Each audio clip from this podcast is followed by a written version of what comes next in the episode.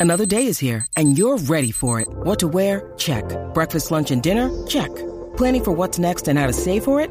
That's where Bank of America can help. For your financial to-dos, Bank of America has experts ready to help get you closer to your goals. Get started at one of our local financial centers or 24-7 in our mobile banking app. Find a location near you at bankofamerica.com slash talk to us.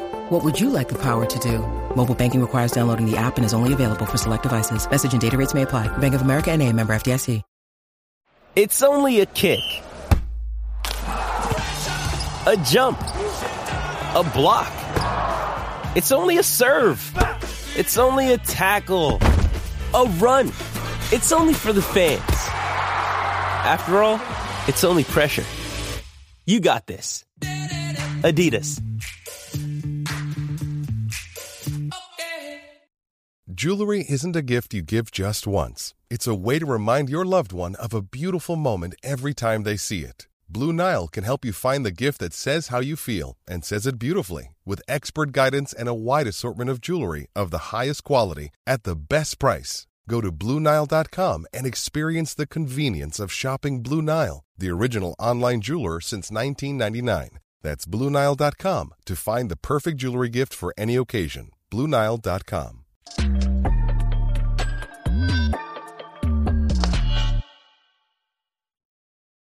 Hey, everybody, and welcome to another edition of Talking Hockey Sense. It's episode 60 of the podcast. I'm Chris Peters. So glad you could join me for this week's episode. Got a lot to get to today, as we do every week, uh, but we are going to be talking about my 2023 NHL draft rankings. Got a lot of questions from readers and listeners to find out more thoughts from me on some of the players that we have highlighted over the course of the year. You can go read the NHL draft rankings on flowhockey.tv right now. It's uh, just search 2023 NHL draft rankings on Google, or you can go over to our rankings tab and it'll pull down all of our power rankings and our NHL draft rankings. So make sure to check that out. We've got all 32 players that I have in my first round at this very early stage of the season listed, and we will talk about that in a minute. But there's a lot more to get to because the biggest story in hockey right now does involve a prospect. And if you have been anywhere near Twitter or anywhere else since Friday, you know that the large amount of the conversation has been about what is going on with the Boston Bruins and Mitchell Miller. We're going to talk about it here. We're going to get into it. It's obviously a very sensitive subject for a lot of people um, and and for for everybody really because it, it deals with things of bullying, racism. Um, you know, also the opportunity for for a player. You know, how long um, should Miller uh, kind of be condemned to to not uh, not participating in hockey? I mean, that's another question that some people have. But the most important thing is is that you know we're we're going to talk about the facts first, and then we'll get into some of my thoughts a little bit later. But I think the facts are important in this case because it it it kind of you know in the social media world everything kind of gets jumbled a little bit. But I wanted to make sure that we were very specific about how we talked about things um, in respect to everybody involved and making sure that there's a lot of fact based conversation here because you know quite frankly friday the if you don't know the, the mitchell miller story i'm going to give you the brief summary now with with you know the specific facts um, miller who was playing in the ushl a few years ago was drafted by the arizona coyotes um, in the fourth round in 2020 one of the things that kind of was involved in the entire process of his draft season and something that I didn't fully understand until even after he was drafted. I didn't have all of the facts of what had happened um, in in this situation a- until after he was drafted, and more and more came out. But uh, the Arizona Republic wrote a story about you know basically when when Miller was 14, uh, he was criminally charged with uh, assault, uh, specifically assault and violating the Ohio Safe Schools Act. And so he was 14 years old in eighth grade at the time, um, and basically was bullying a, a black teenager uh, who had some developmental disabilities uh, named Isaiah Meyer Crothers. Now, Isaiah has been on the record. He was on the record in that Arizona Republic story. His mother has been out in front of this as well, very vocal about you know the, her her feeling that Miller never had remorse. Um, Miller admitted in court uh, to the charges against him when he was 14. He was uh, had to do court mandated community service, had to also do um, some rehabilitation and other, other things like that. And then also there was a court mandated apology to Isaiah Meyer Crothers. Um, among the things that Miller was accused of doing that was part of the court proceedings was um, rubbing a push pop into a urinal and giving it to Meyer Crothers. Um, according to the report, they actually offered it to other people. I mean, this is it's disgusting, and and and just even if you're 14, it's just ridiculous uh, that this was ever something somebody would consider doing to another human being. Um, and eventually, they told Isaiah what what what they did with it, and that created another um, you know kind of situation. Uh, the video surveillance also showed Miller and another student um, assaulting Isaiah as well. Um, so there was irrefutable evidence that this happened. And then other eyewitnesses had said that Miller and this uh, other teenager had often referred to uh, Meyer Crothers in racist terms um, and and used racist language, and there were racist taunts. So there was that other element. Miller eventually, you know, the the Arizona stood by him for a period of time. And then when the heat really raised the temperature, and a lot of people were very upset and rightfully so by, by the fact that they drafted him and, and the more and more details that came out. And a lot of people didn't feel that Miller was necessarily um, sorry enough or, or had shown enough remorse or had shown any rehabilitation since that time uh, to, to be drafted. And so Arizona ends up renouncing his draft rights. Uh, something that I don't really know has ever happened in the NHL before. I didn't even know it was possible. Um, but they renounced his draft rights, and as such, Miller, you know, has no connection to any NHL team. He took the 2020-21 season off. Last season, he played in the USHL for the Tri City Storm, which is the team that he played with in his draft season. Um, had a very good season. Was the Player of the Year. Um, you know, a lot of things there. Uh, I know that Tri City had said, you know, they, they had been working with him to do more in the community um, and volunteering and all those different things. Um, there are certainly people that are upset that he was even, you know, given an award um, for a record-setting season in the USHL. Obviously, the off-ice stuff much more important to people than anything he did on the ice, um, and and I have no issue with that. What I would say uh, the, so the next thing is, is that you know, one thing that I tweeted out is that there were a number of, of NCAA schools, you know, that you kind of hear through the grapevine. You don't necessarily hear the specifics, but there were schools at least trying to find out whether or not their school would be willing to take Miller on. In the course of all that, what happened, Miller also lost his scholarship to the University of North Dakota. Um, so he was no longer able to play hockey there. He left after a semester. Um, and so that also happened in that course. So there were other schools that were saying, you know, I'll, you know, can we do this? Can we? And and in every case, once that decision reached the athletic director's desk, that was something they were not willing to take on. And and you understand that in a in a college setting, especially. I mean, like there's you're you're dealing with a diverse community, and certainly a lot of people with um, that, that you're trying to uh, be an inclusive space. And when you have somebody with that on their record, representing your university, it changes things for a lot of people. And it certainly would bother a lot of people, and rightfully so. So you've got that as well.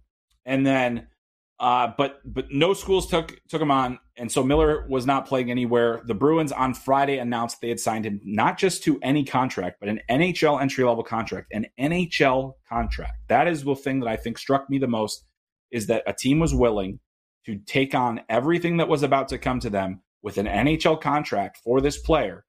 And we're going to get into that discussion as well, like the worth of doing something like this as well. But that was another thing that was, you know, stuck out to me is that this is a team that made a significant commitment to the player. You get 50 contracts. And so they were going to send Miller to the AHL, but he was still going to be on a two-way NHL deal, making very good money, having a bonus, uh, you know, bonus structure and everything else.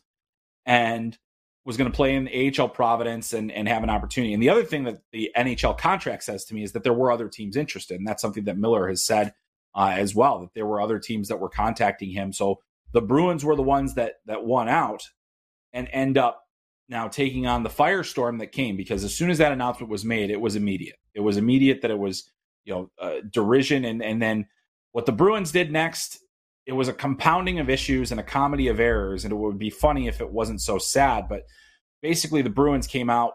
Don Sweeney got out in front of the, the cameras and, and did a press conference. And to their credit, they they went out immediately, faced the music, but then they didn't really have good answers. Uh, they didn't have good answers. They couldn't tell you anything about you know what Mitchell had done to rehabilitate rehabilitate himself only that he had been working on it and that had been working with groups and that they feel he was contrite and that he was remorseful. Um, one thing they did not do in the course of this process was reach out to the victim's family. Um, and that is certainly you know that could have been the nail in the coffin of, of their decision. They chose not to do that. They also did not let the nhl know that they were going to do this commissioner gary bettman reached for comment by mike zeisberger from nhl.com says that he doesn't think that Miller is even, he said Miller was not eligible for the NHL, didn't know if he would ever become eligible for the NHL, uh, which is a whole other ball of wax as well. Um, and so that also happens in this whole process where you Boston may have signed a player that they weren't even eligible to sign. Um, however, uh, the contract was registered. Um, it was put through into the central registry, so the NHL, at least in some degree, accepted the contract. Um, so, you know, maybe not at the commissioner level, but at some other level. So that's another factor in this whole thing. But, you know, then on Sunday, so this all goes through. Um, it should be noted, uh, Mitchell Miller is represented by Eustace King, very respected agent in the NHL, um, also a black man who has been very involved in the NHL's diversity and inclusion initiatives, um, and you know represents black players as well. And so, that was another factor that you know was was kind of people had a hard time with that. And i know eustace put out a statement that was widely derided uh, again didn't center the victim um, in in that in that statement which i think was a problem for a lot of people and rightfully so. Um, so that happens as well in this whole this whole process. So it's been it's been an absolute nightmare for all involved um, and now the bruins on sunday announced that they were going to rescind the opportunity for Miller based on new information. According to Cam Neely, the new information was that he didn't realize that nobody had talked to the victim's family before they agreed to this contract. He's the president of the organization. That's not something that you can pass off. I'm sorry. If this, a decision at this level, you have to be involved in that decision. And I think this is going to have long lasting ramifications for the Boston Bruins organization, not just in the, that they signed Miller, but in the way that they handled it in the aftermath. And now they're in a situation where it's only getting worse. Um, and their reputation has been sullied. I think it's also important to point out that the players on the team said that they were confused by the decision, that they didn't like it. You know, Nick Foligno was very vocal. Patrice Bergeron, you know, tried to take a, a pragmatic, you know, uh, measured approach, but also said that he didn't feel that that, you know, that signing necessarily represented the Bruins organization's values or their team's values, where they want to be a place of inclusion. Uh, very famously, Zdeno Chara, Zdeno Chara, when he was the captain of that team, you know, made sure that there was no, you know, everybody that was on the team was treated exactly the same, whether they were a rookie or not. You know, they wanted to make sure that there was an inclusive environment where everybody felt welcome. And so here's where things get difficult because I think with Miller, does what he did, as bad as it was at 14 years old, end up you know, basically saying, okay, for the rest of your life, you can no longer be a professional hockey player. Maybe it should. I don't know. I I'm more of a believer in as a society, we have a justice system in place. We have, and, and believe me, it's imperfect, and it's justice is not always served. Um, in this particular instance, Miller was brought for before a juvenile court. He admitted to the the acts of wrongdoing. He submitted to the requirements that he had um, so, in terms of his debt to society, that is paid.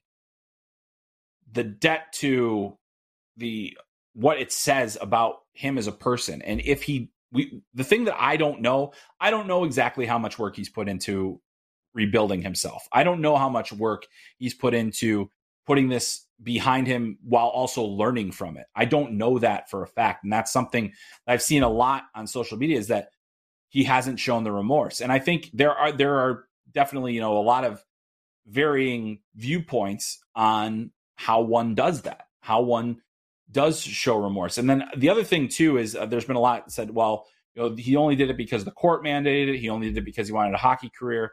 I think, you know, incentive you shouldn't have to be incentivized to be a good person. Believe me, I know you shouldn't there shouldn't be incentives for that. But I think as we function as a society, the things if you want certain things, you have to do certain things. Um, and I think that that's you know what Miller has started to do.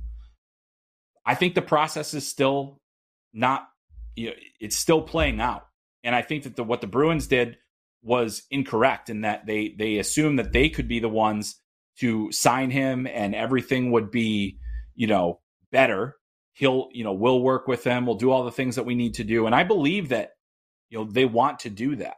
Um, but at the same time, it comes back to what does this say about professional sports? The thing that strikes me about this the most is was Mitchell Miller the player worth it to deal with Mitchell Miller the person and what he did? And I don't think there are many instances where that would be true, where you could say yes, that that is worth it. What the Bruins did is they they they definitely have hurt their their brand and hurt their their business by trying to align themselves with this particular player how they've handled it has uh, further impacted them negatively, and it's going to have ramifications. The thing is, is if you believe in the player that much that you were willing to take all of that on, either stand by it or you just you know forget about it. I mean, why even do it in the first place? You had to know that this was going to be the reaction. Um, and you know, I, I don't think that Mitchell Miller should never play hockey again. I think there has to be a path to redemption for us. That's what we are in a civilized society there has to be a path back to redemption. That doesn't necessarily have to include playing in the NHL. We don't all get to live our dreams if we've done things that have detri- you know been detrimental to society and another person. I mean, that's the thing that that the Bruins have to continue to contend with is what that signing says about their organization and said that that hockey mattered more than what everything else said. And and I've watched Mitchell Miller play. I think he's a good hockey player. I think he's, you know, I think he's got a chance to be a, an NHL player if this didn't happen in his past. But what is he good enough to take on all the baggage that comes with it? And I don't think that any NHL team can say that. The Bruins thought they could. That's the thing that is really str- strange to me is that they thought that they could handle all that and still make that decision. And in the end, now we see Mitchell Miller won't be playing for them. They've embarrassed themselves. And now we've had we have this larger conversation. You know, there are lives impacted here. And the number one person that, you know, I'm thinking about is Isaiah Meyer Crothers and how he feels about all of this. You know, he was vocal after Miller was drafted. We haven't heard of from him in this particular instance, and I don't think that we have to. I don't think that somebody should have to go through the traumas that they faced at a younger age for our benefit or for anyone's benefit. They should handle it however they're supposed to handle it.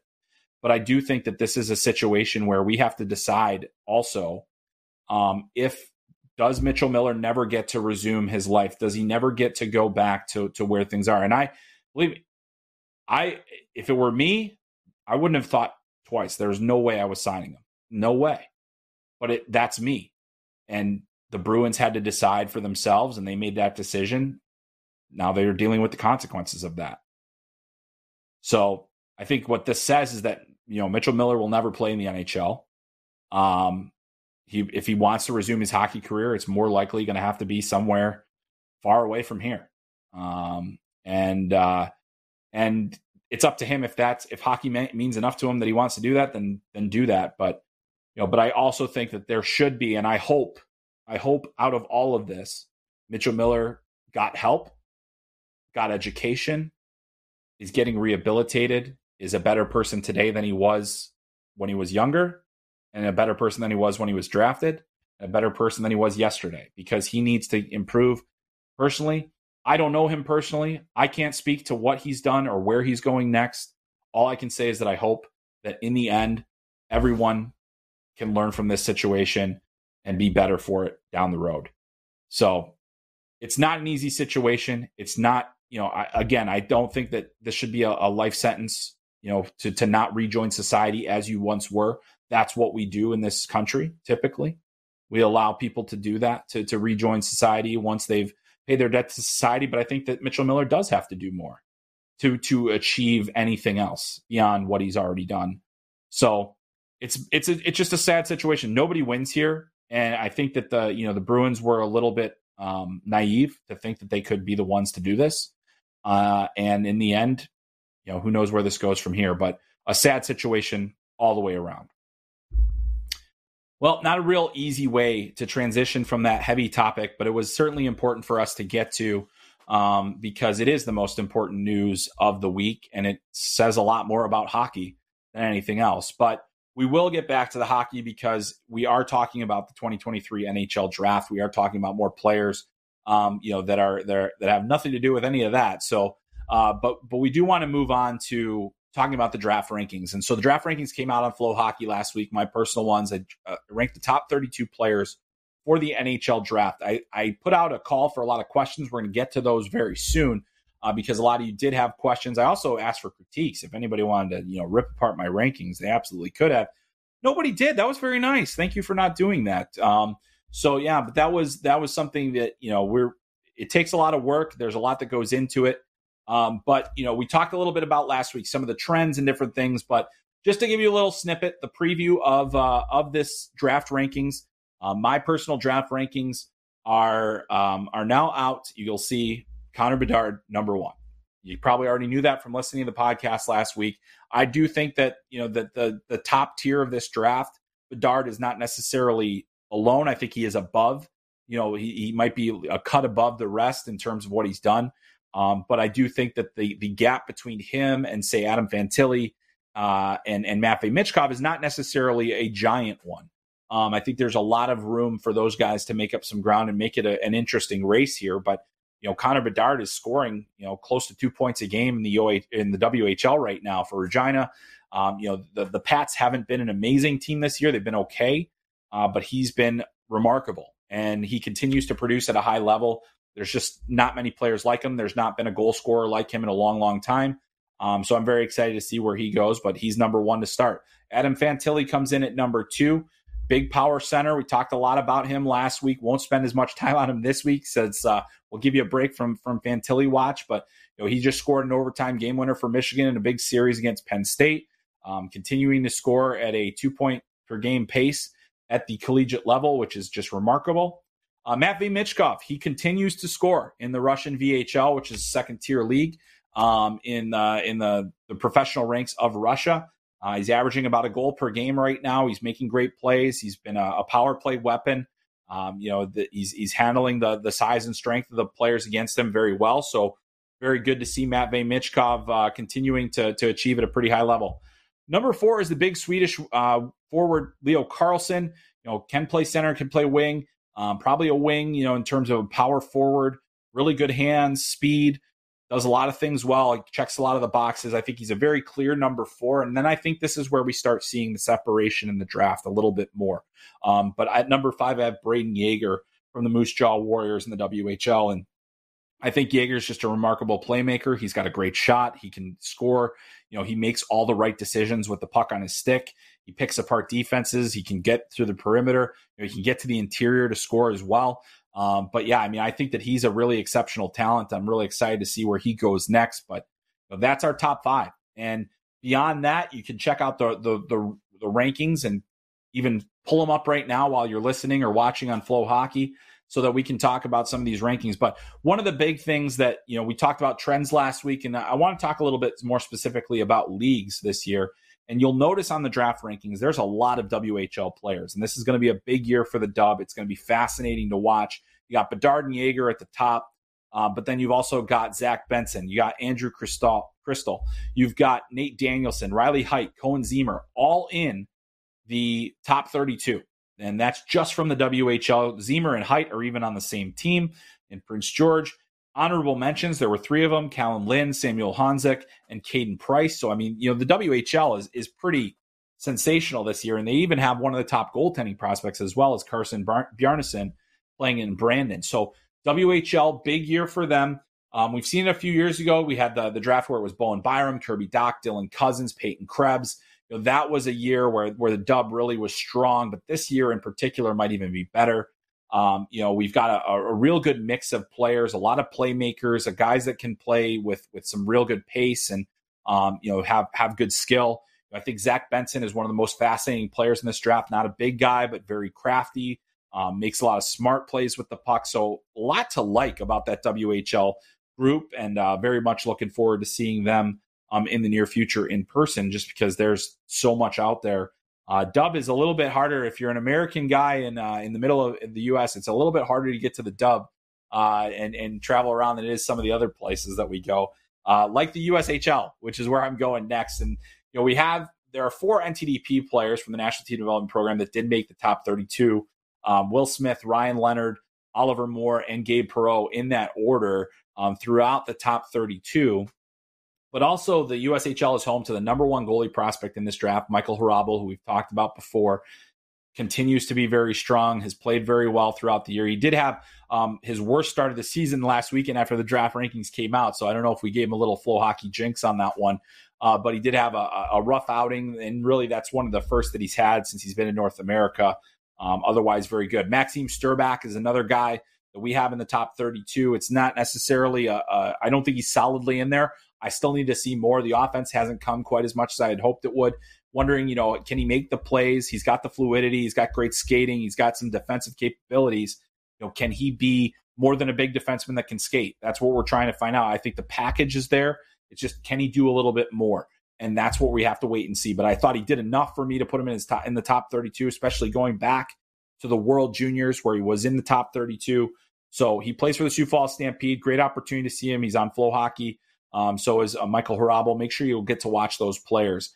Um, you know, guys that didn't make the top 32, but were right right there. Um, uh, you know, I think Andrew Strathmann, the defenseman from Youngstown, and William Whitelaw, a very skilled forward from uh, from Youngstown as well. Both of them very strong candidates. Potentially could push for the first round. I think Strathmann's up against it a little bit more just because he's a you know five foot eleven, six foot defenseman. Um, you know where where he's it's all about skating and and, and puck movement for him. Does he do it at a high enough level to overcome some of the concerns about size? This isn't a great year for defensemen. So I think we're not going to see a ton of defensemen in general go in the first round, but he's one of those guys that potentially could. And then William Whitelaw is probably one of the most skilled and exciting and entertaining players to play in the USHL this season. He's got great puck skills, does a lot of things well. But I think that, you know, there's there's certainly some questions that I still have about what he's going to do next in this uh, in this process. But um, very excited to see them. And then also some USHL alumni. Adam Fantilli at number two. He's a former Chicago Steel guy. Uh, Gavin Brindley, also at Michigan with with Adam Fantilli. He played at Tri City in the USHL, and then Charlie Stramel also in the top 20 uh, after he is uh, he's playing at Wisconsin now, but played for the national team development program. So those are some other USHL names of note. So now that we've talked a little bit about the rankings, we'll drill down a little bit more with your questions. And I, I opened it up, got a lot of great questions and, and different things that people wanted to to ask me. And the first one is a very generalized question that I think is a good one. And we'll talk about it a little bit here. And it comes from at Vince Zissou. He asks, can you talk about the tiers for the next draft? Superstar, star level, top six potential. Would be nice to understand the shape of the first round as it is as of today. So it's a very good question. And, you know, I think it's very difficult for me to tier the draft this early because it's going to change dramatically. Um, and I think that tiering the draft at this point, it's totally fine. I mean, I think that, you know, I'm certainly doing it myself internally, but I didn't necessarily present it publicly. Um, what I would say is that you know, if we're talking superstar potential, you know, uh, transformational player, generational goal scorer, Connor Bedard, number one, and then it's him, and he's in that class by himself. But I do think Adam Fantilli has superstar potential. Matvey Michkov has superstar potential. Leo Carlsson, I'd say, is closer, you know, star, top of the lineup player. Um, not necessarily in that superstar category yet, but he is playing at a high enough level where you're like, wow, maybe he is. Maybe he is in that group. So I'd say you've got Bedard in his class of his own, got and Michkov together, and Carlsson shortly behind him. And then that's where the, the, the gap starts. And that's where you start seeing. So, you know, you've got Brayden Yager and Zach Benson, similar players, similar league. Uh, you're playing the same league. You know, they've had a lot of similar success in terms of their production. Those guys, Edward Shala, Shala is also in that in that group. Will Smith, elite playmaker from the NTDP, I think in that next tier as well. Callum Ritchie, a little bit of a bigger forward, got some power elements to his game. Dalibor Dvorsky also in that mix. So you're talking basically now from five to about ten. That's where I would group that next, um, you know, top six potential guys that can be impact players. And then things start getting a little more interesting. You know, I've got Matthew Wood at number 11. I got a question about him that we, we aren't going to actually, we're going to have time to get to today, but I'll, I'll just mention now, you know, Matthew Wood at number 11. Um, I think it's a high upside play. He's got strength, he's got size, he's got good scoring sense. He's the youngest player in college hockey, um, playing at a high level. Um, so, you know, I've got him in that next group Casper Halttunen, Cameron Allen, Charlie Stramel, Ethan Gauthier, um, you know, Michael Hrabal, who I think is a number one potential goalie. The only way you put a goalie in the in the in the first round, if you're me or anyone else, is if you think he's a number one goalie. I do think Michael Hrabal is a number one goalie in the NHL, so he is in that mix as well. And like basically, you know, we're we're getting to our fourth tier now, but that's still you know, if you're going to qualify it's just the reason that he's lower is because there's so much more risk with goaltenders. That's why, you know, a goalie is lower on the list. But then you got others like Ryan Leonard, Colby Barlow, Nate Danielson, just going down the list here. And that's, you know, kind of where things are, you're starting to say, okay, well, there's a lot more risk, it feels like. So I'd say, you know, if you're picking within the, the first, you know, 10 picks, you're feeling really good. The next few, you're saying, okay, we think we have a really good player here. Um, but then, you know, the risk just continues to, to get a little bit more and, and the certainty goes down as well. So that's kind of where it's at. It's a very, you know, general sense of where the tiers are right now. But those guys in that top 10 of this draft are guys that I feel are, you know, top six to a star potential um, there. So, so definitely um, a good question there to, to talk about that. Our next one comes from at J Zoom. Yes, given his contract status, who takes a shot at Michkov and when? This is the big question that we're going to ask throughout the entire season. And I think, you know, if you look at the way that the draft is shaking out right now, I look at teams like Columbus, who's never been shy of being aggressive at the draft. Um, you know, they're towards the bottom of the standings right now.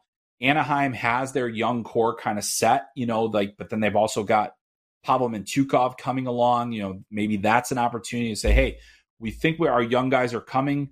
We have some more time. We can we can get Michkov and just you know take it to the next level. Now, Anaheim also probably is looking like, hey, maybe we still need to get bigger and tougher. We did that with Mason McTavish. We need to do it still. You know, do they decide to go in a different direction? Um, I think that you know I would be very surprised if Matvei Michkov slipped below seven. Um, I think once you get into that range, you say, I don't care about the risk. The player is special. Let's let's make it happen here. Um, so I don't think he's going to go much further down than that, but it's possible. And it's not just the contract; it's the it's everything else that's going on with Russia. Does he have his military obligations fulfilled? Does he have you know? Is there a chance that if we do sign him, he's going to get sent to a naval base like Ivan Fedotov? Like those are legitimate concerns that teams have to have about Russian players right now, and it's scary to think about, but that's just the way that it is. And so, uh, but I do think that he'll still be a top 10 pick at worst. I, and, you know, for me on, on talent alone, he's the number three prospect in this draft. And, you know, I think he could easily, you know, contend um, to, to move up. Next one comes from at Mario Tirabassi. Is anyone in the 2023 class close to joining the elite tier with Bedard, Michkov, and Fantilli? And the only guy that's close for me right now is Leo Carlsson. Uh, we did talk about him. He's got the size factor. He's a good skater. He's got great hands. He's scoring at a high level in the uh, SHL right now. So I think he's trending in that direction. I think there are teams that absolutely hope that they're picking in that top four. If you pick in that top four, you've got a game changing prospect. And I think Leo Carlsson is in that conversation to be a game changing prospect, to be a guy that you can, you know, be a building block for your franchise um, at this early stage. Now we have to wa- wait for the entire season to play out. Maybe other players emerge. You know, we've other guys that have had slow starts suddenly break out, or players that are doing very well right now go the opposite direction. Anything can happen over the course of this draft season. So we don't want to count our chickens before they're hatched, but we are. This is our early look. This is what we're doing. It's our early look. That's what we have to, to say about it. All right. So I did get one critique of the of the uh, draft rankings, and it came from at review of hockey. Steal of the draft if he goes this late. Number 30, 31st overall, Koehn Ziemmer, right wing, Prince George Cougars, WHL. And you very well could be right. Um, I'll, I'll I'm going to also go to the next question that we had because it involves Zemer as well. And this one comes from Brody, and it asks, seeing both him and Riley Heidt tonight play tonight, very impressive. Their line has completely dominated Spokane. Could you talk about these two in an upcoming pod? Would love to hear your thoughts. Well, yes, I can. And thank you very much for the question, Brody. And thanks for the, the comment review of hockey as well. Um, so Koehn Ziemmer is one of the highest scoring draft eligible talents. He's second behind Bedard um, in the WHL right now. And the points are immense, you know, and and, the, and he's getting them, you know, with with regularity, great consistency, and that's exactly what we want to see. I think the reason that I have Ziemmer a little bit lower is my book isn't as big on him as I as it is on some of the other players. Some of the concerns that I have at this point, I think the skating is only okay. And I think that a lot of his points that I've seen so far this season um, have come in ways that maybe don't necessarily translate to NHL success. That's a very important thing to look at when you see a player that's achieving at a high level. How are they getting their points? Are they getting them from the outside? Are they getting them from the inside? Are they making defenders miss? Are they, you know, how often are they getting behind the defense? Is it because the players they're playing against can't handle certain aspects of their game. The thing about Ziemmer is he's got incredible hands, a great release on his shot. He has the tools. Um, the skating, I think, is going to need to improve. I think his skate, his stride's a little bit short and a little choppy for me. Um, and then, you know, I think that that's going to have to come along. As far as Riley Heidt goes, you know, I had him higher in the draft, not as productive, but I think that he has a little bit more of those projectable tools. I think he plays with some physical strength. He's got some playmaking ability. Um, you know, he's he's also got a little bit more of a track record. We've kind of seen him uh, achieve at, at, at, other levels. You know, I've got him right now at 23rd in the draft, and I think that he's a guy that could very well move up. Um, I just think his offensive instincts are very strong. Um, and, and, you know, I think he, he's not he's not big, but as I mentioned, I think he's got some good strength on his feet. I think he's a strong skater. I think he's hard to knock off the puck. Um, and then you know, I think he, he probably needs to get his the one thing that I would say that that needs to improve, and this goes for both players, is that short distance quickness. A lot of the game is played in these small areas, um, and winning puck battles and getting to loose pucks and all those things. That can be the difference, and that's why I think that you know some players make it and some players don't. They're able to get there.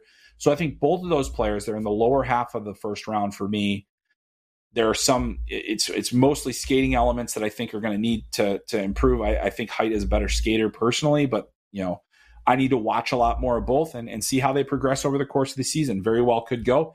And yes, that could be the steal of the draft. But luckily, the draft isn't until June. So we got a lot more time to figure out where he goes next. So these are not set in stone. Draft rankings are early. There's a lot more to get to there. All right. Our next question comes from at Coach Frenchie 10X. Chris, for the 20 for the NHL draft 2023, where do you put the two best goaltenders of the draft end of the first round, beginning of the second round, or late second round, goalie from Omaha and goalie from Brandon.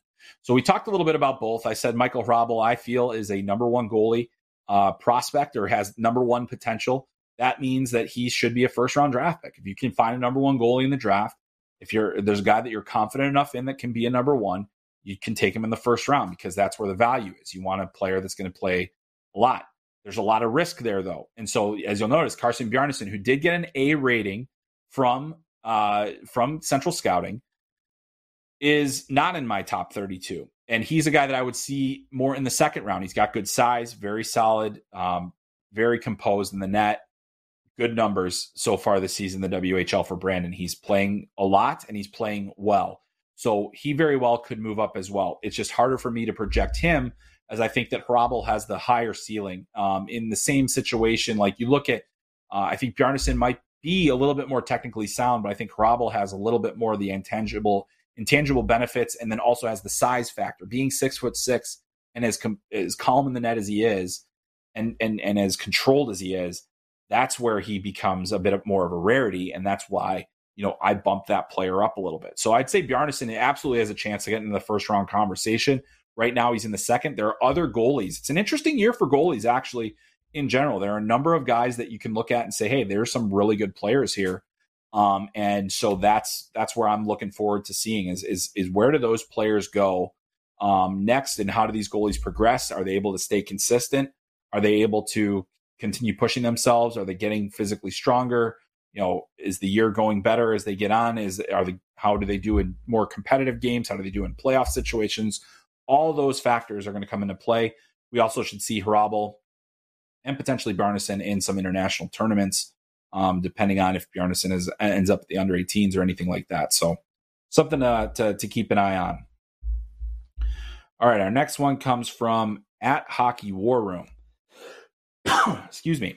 And he asks, should Charlie Stramel have gone the NCAA route this season, seeing how his offense has somewhat dropped under Granato's defensive style, or would returning to the USDP have been better for him? All right, so thanks for the question. First thing, uh, Charlie Stramel's too old to play in the national team development program anymore, so he aged out. He's a late birth date, um, uh, a late. Uh, so as a late birth date, he is no longer eligible. So he goes to college uh, at Wisconsin.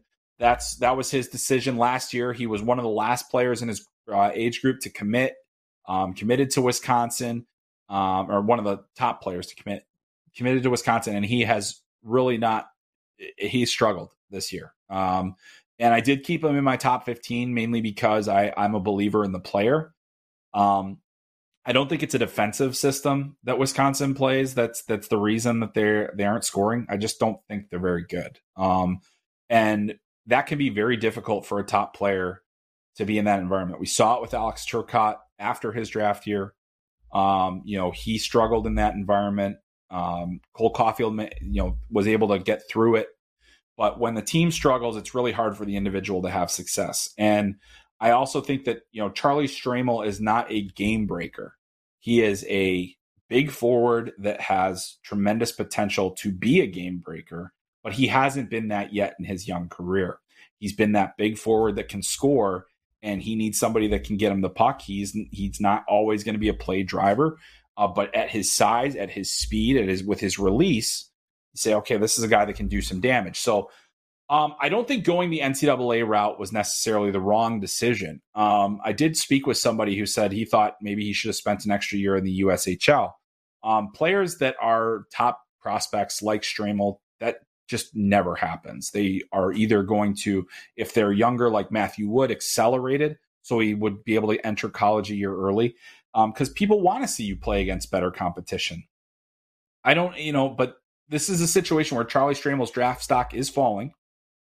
Um, I don't think you know going elsewhere is going to really change anything for him. He's just got to continue to play better. Um, and it can be difficult when you're losing. This is a team that's only won a couple of games. Um, Stramel's, you know, I think he's only at two, three points right now um, in the in the season. So um, there's a lot of concern there about you know what this means. And production isn't everything, but it is. If you don't produce, it becomes a problem. And um, it's still early. Uh, so we'll have to wait and see, but that is a situation. Charlie Stramel's going to have to, uh, you know, basically figure that out. Um, because yeah, it's it's it's his draft season. It's hard to to do it. So we will uh, keep an eye on Charlie Stramel for sure. All right. Our next question comes from at Jake Baskin P by P. Yes, what are your thoughts on Gavin Brindley? He uh, gets overshadowed by the other three bigger first time co- eligible college freshmen but I like him a lot in the USHL, and I like the way that he started at Michigan. Well, I, I, like him too, Jake. I think that he's had a great start at Michigan. He's playing the exact style that you know I, have seen from him throughout the last couple of years, and you know he was a great USHL player last year. Ended up getting called up to the uh, under eighteen team for the World Under eighteen Championship. Was I think the only player from outside of the national team development program to make that team, um, which says a lot. And you know, I think that he is uh, a, a, real spark plug player. He plays with a lot of energy. He plays with a lot of jump. I just like the way that he he does pretty much everything. Um, he's tenacious. He's hard on pucks, and then he's got the offensive ability to finish. And we're starting to see that. So I have him as an end of the first round guy right now. He's in the top 32. Um, you know, I think that he still has a lot to prove. I think that you know he he definitely the size factor for him is not necessarily on his side, um, but the aggressiveness that he plays with, the speed that he plays with, all very impressive. And I think that's going to give him an edge and give him an opportunity to go higher in the draft because he is playing at a, a very strong rate. Um, you know, Michigan split with Penn State last weekend. And I thought that Brindley was one of the guys that I noticed a lot, um, especially in that Friday game, even though they lost, because I thought his speed was a factor in that game. All right, next one comes from at Putsky 88. If the Canucks end up with a top five pick, which is highly likely, and they need a D in their development pool, are there any D options there, or would they need a trade to trade down? Well, if they're in the top five, there isn't a defenseman in the top five in this draft. I just don't see it. Um, the first defenseman I have ranked is Um, uh, Cam Allen, uh, sorry for just blanking for a second there. Cam Allen is the top defenseman that I have ranked right now, and he's at 13th on the list. Um, and so, you know, I think if you are the Canucks, you are not in any position to be picky at the draft. You have to take the best player available. They don't have a very good prospect pool. They don't have a lot in it. Um, you know, they they've had the benefit of of guys that have have moved up quickly, guys like Pettersson, Hughes, um, you know, and and and Podkolzin and others that that have moved up quickly. Uh, but they don't have a lot in that secondary pipeline. So they they don't really. I don't think it makes any sense for them to focus on a defenseman in this draft. It's not a draft to do that in. It's a draft to land the most impactful player that you can.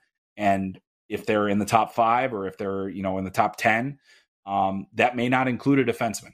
So you got to decide, you know, where where you're putting players, and and there's there's a lot there. So um, this is a good draft for forwards, not as good a draft for defensemen. So you just kind of have to let the chips fall where they may and and make the best pick possible. But I don't think there's there's anything there. But it, it, just to give you an answer to your question, though, in terms of defense options, you know, there is Allen. Uh, Mikhail Gulyayev is another very interesting defenseman. We talked about him a little bit last week. Excellent skater, very shifty, offensive style defenseman out of Russia. But you know, there's the Russian factor, eh, which is different than it's ever been before.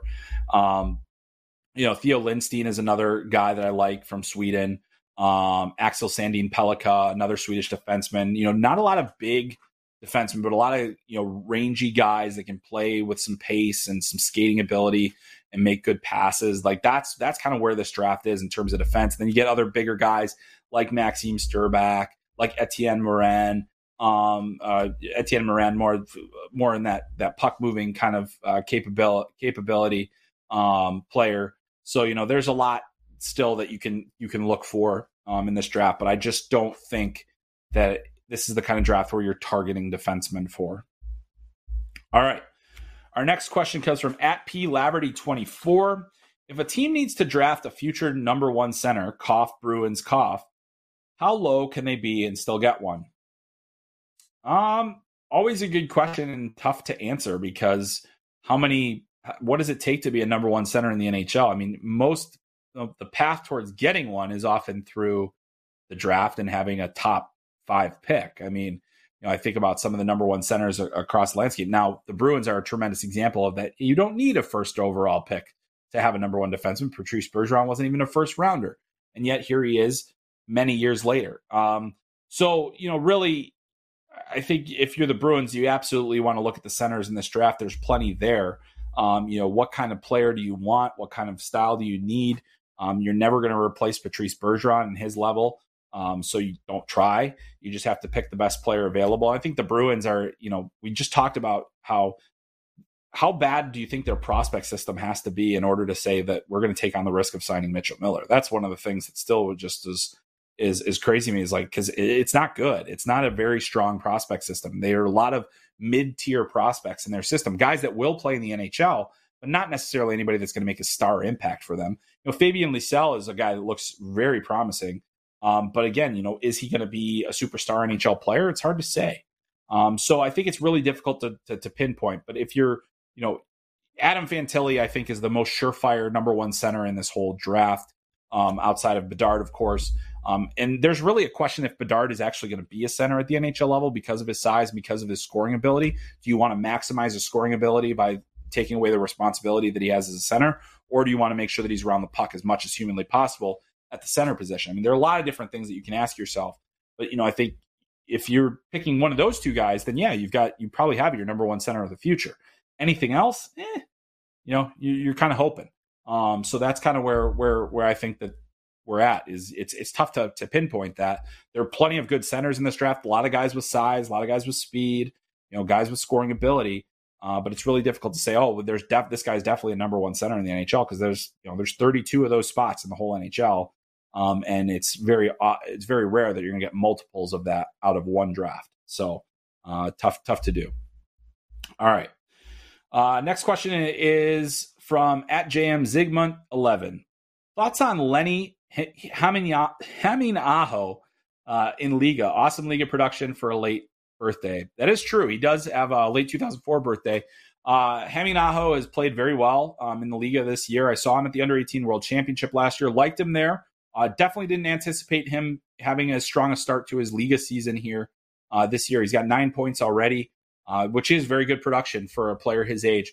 Um, you know, I think that for him, there's still, you know, I need to drill down more on on him overall. Uh, the live viewings that I had of him last year, I'm certainly aware of what he's doing in the Liiga this year uh, but haven't spent a ton of time on him just because I thought felt really strongly about the guys that I had kind of put in there. And uh, there's a couple questions about process, and I'll explain, especially the, during the early season, how the process works and and and how um, how things kind of go at this stage of the season.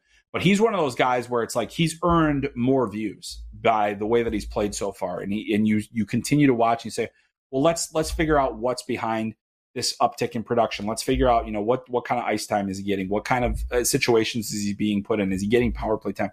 All of those different things are, are the factors that you continue to watch over the season. But all I can say for him is that he's absolutely put himself on the radar to be viewed a lot more, to to, to drill down a lot more on, um, and become part of that next wave of players that we really focus in on.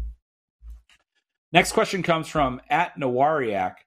How do you evaluate a player that is obviously playing in a league below their level? let's say a one later in their let's say one later in their draft plus one year dominates the USHL, but should have been playing in the NCAA. Same with MHL, VHL, KHL. How do you evaluate progress in this case? Really good question, and it's a it's an evolving process. I think uh, every time each player is different, each situation is different, and absolutely when you say, okay, well, let's take a, an example for the draft plus one year. Um, you know, because of the pandemic, Sean Farrell had to play for the Chicago Steel um, when he should have been playing for Harvard. Harvard didn't play that season, so he goes back for an extra year of the, of the USHL. Sean Farrell has 100, 100 plus points in that season. Chicago wins. And so you say, wow, that's really incredible. But you also say, at his, a player at his level, with his ability, at his age, it should not necessarily should dominate the league to that level, but should be a very strong player in the league and one of the best players in the league. And that's the expectation level. So you have all these different expectation levels that you kind of try uh, that, that each player kind of sets for themselves. But you know, if you see it, you see it all the time in high school. This player is, you know, is he getting challenged in high school? Maybe he's not, but does he do pro things? Does he have pro skating ability? Does he have physical strength that is just so far outmatching his peers. And does that contribute to his offense or is his hockey sense and his skill? If it's the physical side of things, then you start taking that production with a little bit more of a grain of salt. There are all these different factors that you have to put in to the mix to decide. And and and that's one area where we can get stuff wrong all the time. There are guys that have had big years in the AHL or different leagues when they were prospects, and you, you're like you read into it right away. You know, I mean, you look at some of the things that Nils Lundkvist did at the SHL level, he said, wow, these, these really incredible things, but they didn't necessarily translate immediately to the NHL. So that's another thing where you're just like, oh, well, but he was so good in the, in the, in the Swedish league. I mean, it just goes back to development is not linear. Um, you know, I think for players in their draft year, I think one guy that's a specific example that was a little old for prep school, Jay O'Brien, ended up going in the first round to Philadelphia. Um, you know, I don't think that he's going to you know, he may not play in the NHL. Um, you know, and he was a first round draft pick. Um, he's kind of gone through and and but he got drafted off of a, a, season where he was a little bit older playing prep school hockey. And you know, how did that factor in? He was dominant at that level, but he should have been dominant. So you do take those things with a grain of salt, but you have to continue to watch the player and see how are they doing what they're doing, what is contributing to their success, and will that translate? Because even it's very hard for players to stay in one place for too long because there are always things that they can pick up. But you know, it, it, it is it is a factor that you have to continue to watch. So I really like that question. Um, you know, and also just to go the MHL, VHL, KHL, I take a lot of those numbers with a big grain of salt. You have to look at the the minutes played and different things like that. You have to look at what you know uh, where where a player's playing you know, a lot of us got a lot real excited about Dmitry Ovchinnikov a few years ago about, you know, where, but, but he was putting up Mondo numbers in the MHL. And it was very tough for me to say, you know, as I watched him to say, okay, well, that production is going to translate. Um, so that's another thing where you know you look at those players, and the MHL is very spread out, and so they might play weaker competition on one side. You know, if you're in the St. Petersburg, those groups they're playing against the uh, various difficult teams, but if you're getting out further out on the U20 ranks, it gets a lot harder for those guys to play against harder competition. So you have to take all that into account. So very good question, and I appreciate that one. Uh, this next one, there's actually a couple from Andres Jakob uh, who asks, uh, would be interested to hear how many player viewings you will get over the course of the season. You obviously must have a difference in live viewings, North America versus Europe and Russia. Do you use Instat or shift by shift videos to see more specific leagues before you start ranking players. Yes, Andres, every single player that gets ranked has been seen in one way or another. And, and because of the nature of this job and because of the sheer size of the player pool, the the vast majority of views anymore are coming on video. Now that didn't used to be a thing, like where we would have access to things like Instat and shift by shift videos and all those different things. We we we didn't have that before when I first started doing this, and so it was getting video wherever you could, having a bunch of subscriptions, watching as many games as you could, seeing what was free, what wasn't. Um, and then also going to as many live games as you can. So I live near the USHL, so I'm going to see, I'm going to get a lot more live viewings of USHL players that could very well be reflected in my rankings. I might have USHL players higher than they are in other rankings because I'm seeing them more. That absolutely happens. I'm always constantly checking myself against, you know, the the having that bias against the players that I've seen more. Um, but you know, in terms of the number of games, like you know, this next week I'll be going to the under 18 Five Nations, which is going to give me some great live viewings of European players. The only time I really get live viewings of European players is at international tournaments. It's not the most ideal situation to see them away from their club, but that's where the video comes in. And now I've got the visual from what I saw. I can, and I think in person, it's much easier to evaluate skating against peers. It's much easier to see things like the body language, play off the puck, um, you know, how a player reads plays, um, you know, w- what they look like on the bench, all those different things. Live viewing still very much matter, and so I'll get to as many games as I can for that. Um, you know, back in the day, I was usually would at ESPN. I'd go on different trips, like I'd go out east for a little while, I'd do a couple college games, a couple prep school games. Um, you know, go to the OHL, uh, which is really easy to get around. You know, you can see you know four or five games in a week a lot there and, and not be terribly far drive you know not have to drive very far um, and then you know still get a lot of the USHL, Minnesota high school, different things like that. So um, it's just about you know managing your time for one and making sure that you have a lot of viewings. And I'm actually changing the process of how I watch video too, where I'm I'm getting more of a dedicated. A lot of times it's it's you know uh, because I have a lot of other things that I have to do in my job that aren't just evaluating prospects, especially now at Flo Hockey. Um, I, there's a lot of other things that I have to kind of get to. So that makes it a little bit more difficult to have the amount of time that I need to watch the players. But that's where those video things like Instat and other things like that come in huge, hugely handy. Um, and I still try to watch full games as opposed to just the. Uh, I, I, will watch shift by shift, but I'll try to watch the entire game so I have the context of the game at least. Um, you know, and and see kind of how things fluctuate because that matters. Context of the game absolutely matters when you're evaluating a player because it tells you so much about why they might look the way they look in a certain situation. Was it a long shift? Was it a um, was it a team where they they just needed this player to double shift every you know every uh, out, out there and just those are all those different kind of things that we do uh, to watch uh, watch players. Um, uh, Andres also asked to um, how positions factor into the rankings and how do you factor league play versus tournament international competition and yeah, I mean, I, I, think that you factor everything into it. Positions that obviously are, are, hugely important. You know, there's a premium on right shot defenseman that gives them a little bit more value, but it doesn't if they if they can't play better than the left shot defenseman, doesn't mean you put them over the left shot defenseman. You know, that's certainly not something like that. I think um, you know, my general rule is, you know, if it's close between a forward and a defenseman, I take the forward. Um, yeah, I think the forward has a little bit more of the, you know, the offensive impact. Um, that's not the, always the case, though. There are certainly, you know, defensemen where I'll say, okay, well, this the production isn't there, but the skating is amazing. The physical tools are there. He thinks the game at a high level. You know, so you make those kind of decisions. And so when I'm actually making the rankings, a lot of it is either or. And I try to, you know, prioritize. I've talked about this before on the podcast, but prioritizing a hierarchy of skills that are important to me. Hockey sense being number one, you know, uh, skating, skill, uh, competitiveness, all those things matter. Um, but you know, can the player think the game? Does he play the game? If he's not a fast skater, does he play the game fast by thinking it fast? Does he move pucks quickly? Um, you know, all those different things. And so I'll check those boxes. Um, I don't always necessarily get too scientific about it. I know, like, talk you talk to my friend Corey Pronman all the time about you know trying. He tries to make it as systematic as possible, which I really respect. Mine, I try to. I, I allow a little bit of emotion to creep in. I allow a little bit of you know d- different things to creep into it. Is you know do does a player do things that really annoy me? You know does does a player do things and that I don't think are very helpful. You know, those are the types of things that you and I allow that to to to kind of filter into my views. Um, and then it kind of comes down to would I rather this player or this player?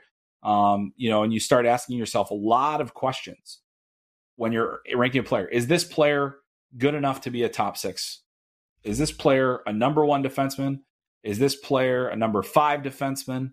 Is it, you know, is this goalie uh, does he think the game at a high enough level? I mean, there are all these questions that you ask yourself, um, and then it you just it's constant tweaking after that, and it's it's getting that hierarchy of skills. And so the other thing I wanted to mention is that in early season ranking, it's hard for me to see every single player that's draft eligible between now from the start of the season to now. Even if I watched a video, I would be watching video for the rest of my life, trying to watch every single player. So I definitely have views from last season that I factor into this year. So those those create a little bit of the baseline going into the season. It's like, okay, well, I know Bedard, Fantilli, um, Brindley, uh, Will Smith, you know, these guys that I've seen, and they go into one pile, and then they're like, okay, we use the Hlinka Gretzky Cup as another kind of gathering uh, event where it's less about what those players did at that event as to how who are the guys that I need to be more aware of? And then, you know, obviously Brayden Yager jumps up, Jack Benson, you know, if, if you didn't, and they were known before the Hlinka Gretzky Cup. So those two guys are bad examples. Um, but, you know, like uh, different players, Hrabal is a good example of a guy that I hadn't seen a ton of, but he played really well at the, at the Hlinka Gretzky. So now he's in the mix. So you start with a smaller pool of players. And as the season goes on, you just continue to expand, expand, expand, expand.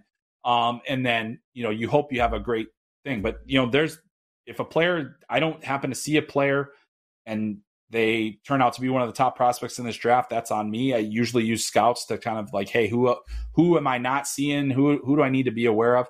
I think NHL Central Scouting does a good job of getting that kind of baseline list. So you know, you you you try to look at those without getting invested into the group think of it too. So that's another thing that you kind of have to watch for. But yeah, it's tough. It's it's not an easy process, but it's a lot of fun. All right, we only got a few more minutes, and so I am going to quickly go through our, our next questions, which are no longer 2023 draft related. They're actually just uh, prospect questions, and this one comes from at Iserman season. Could Carter Mays would Carter Mazur be a first round pick in a redraft in 2020 or 2021? If I recall, he was draft eligible in 20 and then drafted in 21. Correct, you are. He was a second year draft eligible. And to answer your question, I don't think so. Um, in a redraft, the thing about uh, Carter Mazur, excellent player, outstanding talent. I think he went in a very favorable range. Um, but you know, I think that the first round. Do I think he's going to be a superstar player? No, I think he's going to be a middle six, dependable uh, guy that helps you win. And yes, that can sometimes be a first round draft pick. Um, but I think the way that he's played, the way that he's developed, you know, I, I think he's probably still on that fringe first round kind of situation, that 2020 class. Um, but I love the player. I mean, he's one of my favorite players from that draft. I had him ranked in that year um, as uh, in 2021, and um, you know, I think that he really has has his his development has absolutely shot up, um, and he's he's an exceptional young player that I think is really only beginning to scratch the surface. All right, our last question comes from at Friday five one five five. Thoughts on all the hype to build around starting to build around James Hagens. All right. Well, if you don't know James Hagens, we've talked about him a few times on this podcast. Right now, he's playing the Under 17 World Hockey Challenge, and through three games, uh, or is it four? I'm sorry, it might be four games. He has nine points um, in the tournament. So nine points for James Hagens to lead all players at the World Under 17 Hockey Challenge. Um, and uh, it is in three games. So yeah, I was right. Three games, one goal, eight assists incredible player. He's not draft eligible until 2025. Um, just an immaculate playmaker, quick. He and Cole Eiserman have created a dynamic duo at this under 17 ch- challenge. Eiserman has seven goals uh, and one assist so far. Um, through three games, the record for this tournament is 12 goals, and that was set by Alex Ovechkin. Um, Cole Eiserman has a real opportunity to break that record. The American record is 10, set by Colin White. So, uh, yeah, the hype around those American players, but actually the under 17 challenge as a whole, Macklin Celebrini has looked really good. Michael Misa, the exceptional player, scored an overtime game winner. He's got a goal in each of his three games at that tournament the under 17 hockey challenge is really one of those events that I'm so glad it's back because it does give us that preview of the next season so that we can start thinking about new players. And so I'm really excited about that. All right. Thank you for all your questions because they were amazing. It allowed us to talk a lot. Thank you for for talking uh, for you know listening as we talk through the Mitchell Miller situation, which remains you know it, it, we'll still be talking about it for a long time. Um, and thank you for checking out the draft rankings over on Flo Hockey. It's been a blast to put them together. I'm super excited that uh, that we've had an opportunity to uh, to to put those together for you. Hope you'll check them out. Definitely stay tuned to FloHockey. Remember, you can always watch this podcast on FloHockey.tv. Excuse me, and almost made it through. Uh, and also, you can download and subscribe to this podcast anywhere you get your podcast. Make sure you do that. And please leave a kind rating and review while you're there to allow us to get the word out. My thanks to Colt Joyce for producing today. My thanks to everyone that asked questions. And my thanks to you for listening. That's going to do it for today's episode of Talking Hockey Sense. We'll see you next week. I'm Chris Peters.